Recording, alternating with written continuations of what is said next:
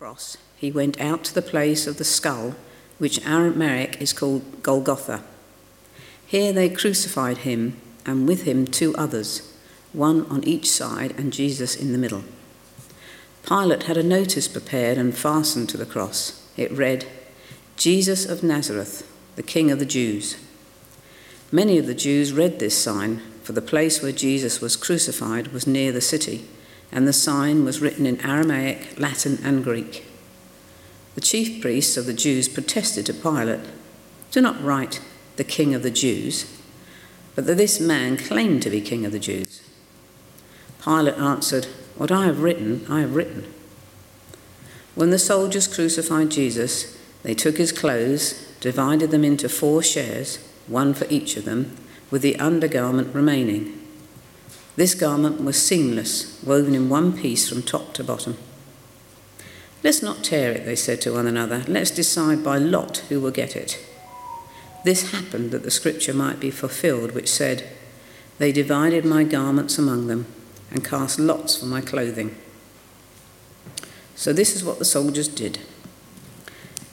Near the cross of Jesus stood his mother, his mother's sister, Mary, the wife of Clopas, and Mary Magdalene. When Jesus saw his mother there and the disciple whom he loved standing nearby, he said to his mother, Dear woman, here is your son. And to the disciple, Here is your mother. From that time on, this disciple took her into his home. Later, knowing that all was now completed, and so that the scripture would be fulfilled, Jesus said, I'm thirsty. A jar of wine vinegar was there, so they soaked a sponge in it and put the sponge on a stalk of the hyssop plant and lifted it to Jesus' lips. When he'd received the drink, Jesus said, It is finished.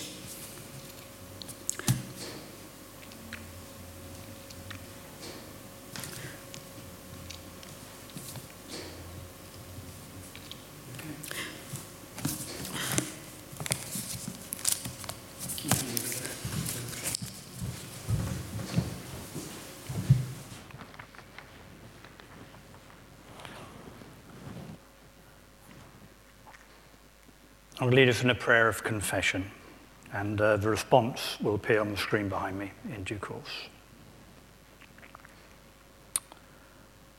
Lord Jesus, we too have said that we will stand by you, and yet at times we run away in fear. We have said that we will love others as you taught us, and yet many other times we don't. We have said that we would offer support with our prayers, and yet so often we can be too busy to pray. Like those disciples, we fear what we don't know. We're often, often cautious about committing ourselves, and we often deny you in our daily lives. Forgive us, we pray. And then in response, behind me, if you could say with me, Lord, when we face difficult decisions, help us to act responsibly and prayerfully. Give us the courage to stand by you, quietly confident in the faith that you are as much with us as you were with Peter and the disciples on that dark day. Amen. Amen. Well, we don't have a sermon this morning, which you might all breathe a sigh of relief about. There's one on Sunday, by the way, as you come back. Um, but I have written a reflection on the passage that Jackie read to us, and I'm just going to uh, read this.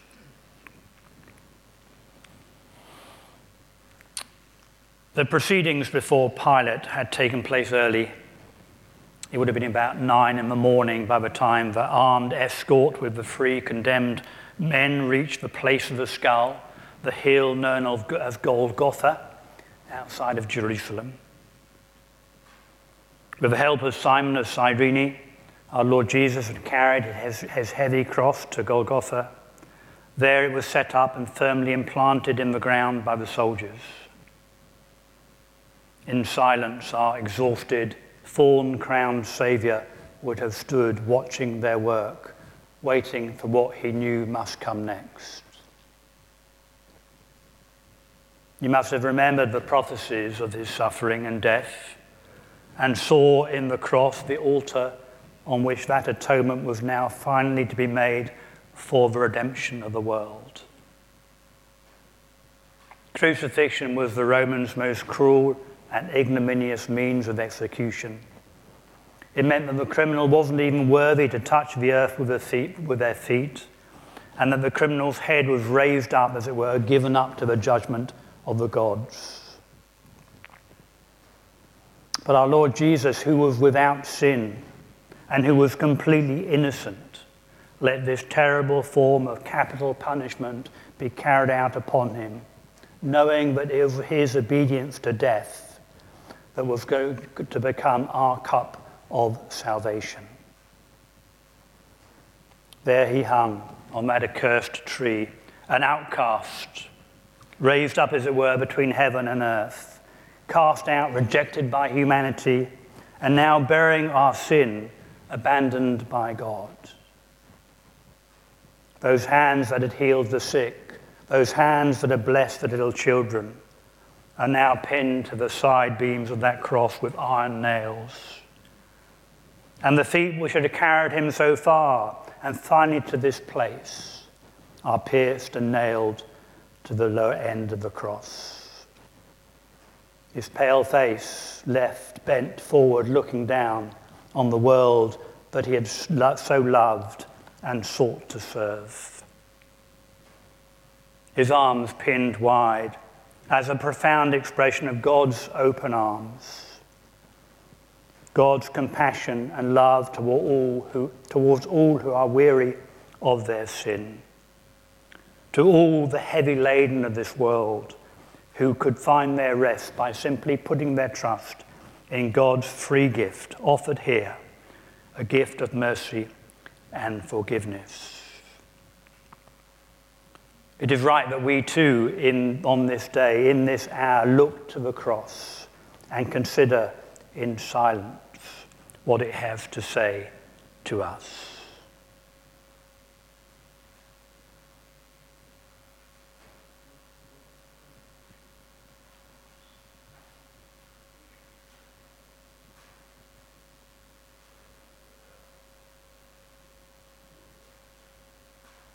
There it stands on that hill, its dark form towering over the world, over all time, all ages. It speaks to us of sin, of pain, of death, of damnation. It shows us, the despair brought upon all of creation through humanity's persistent rebellion to God's word. But the cross, which is the tree of the curse of sin and death, also testifies powerfully to the transforming power of God's love and mercy. The offering of the cross was received by God and transformed and changed, as it were, into something far, far more than purely the cruel tool of execution that it was to the Romans. Through Jesus' obedience to death, the cross has become a symbol of his victory and enduring lordship. It has become, as it were, the battle cry, the banner of hope and glory for all people. The cross has become the scepter, the sword of state, with which he now rules the world, the sword with which he has overcome all his enemies. But the cross is also like the shepherd's staff, with which he leads his flock to pasture on the green pastures of his grace. The cross is the altar of reconciliation, where all can find forgiveness and peace by simply forgive, confessing their sins and putting their faith, their trust in what God was doing on that hill of death that dark day. For those who have made that step of faith, the cross has become the tree of life. Its fruits winning for them healing from their wounds and the opening of gates of the gates of glory.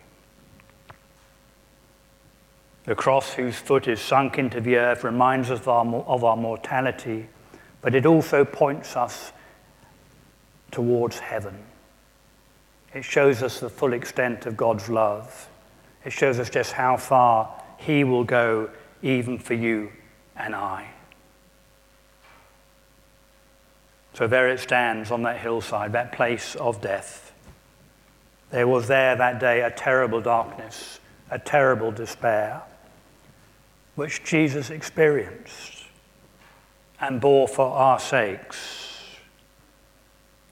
Yet there was there that day and continues to be a most wonderful hope there too. It is right, especially on this day, that we stop and look in wonder and worship at Jesus, who bore all this for you and for I. The cross through which God spoke then is one through which God continues to speak by His Spirit right up to our present day. He continues to make Himself known through the cross right into 2023 and beyond. The cross calls out to each one of us to return to God, for the way is now open, and Jesus, who is our gate to glory, now beckons each one of us to come, to come and follow him.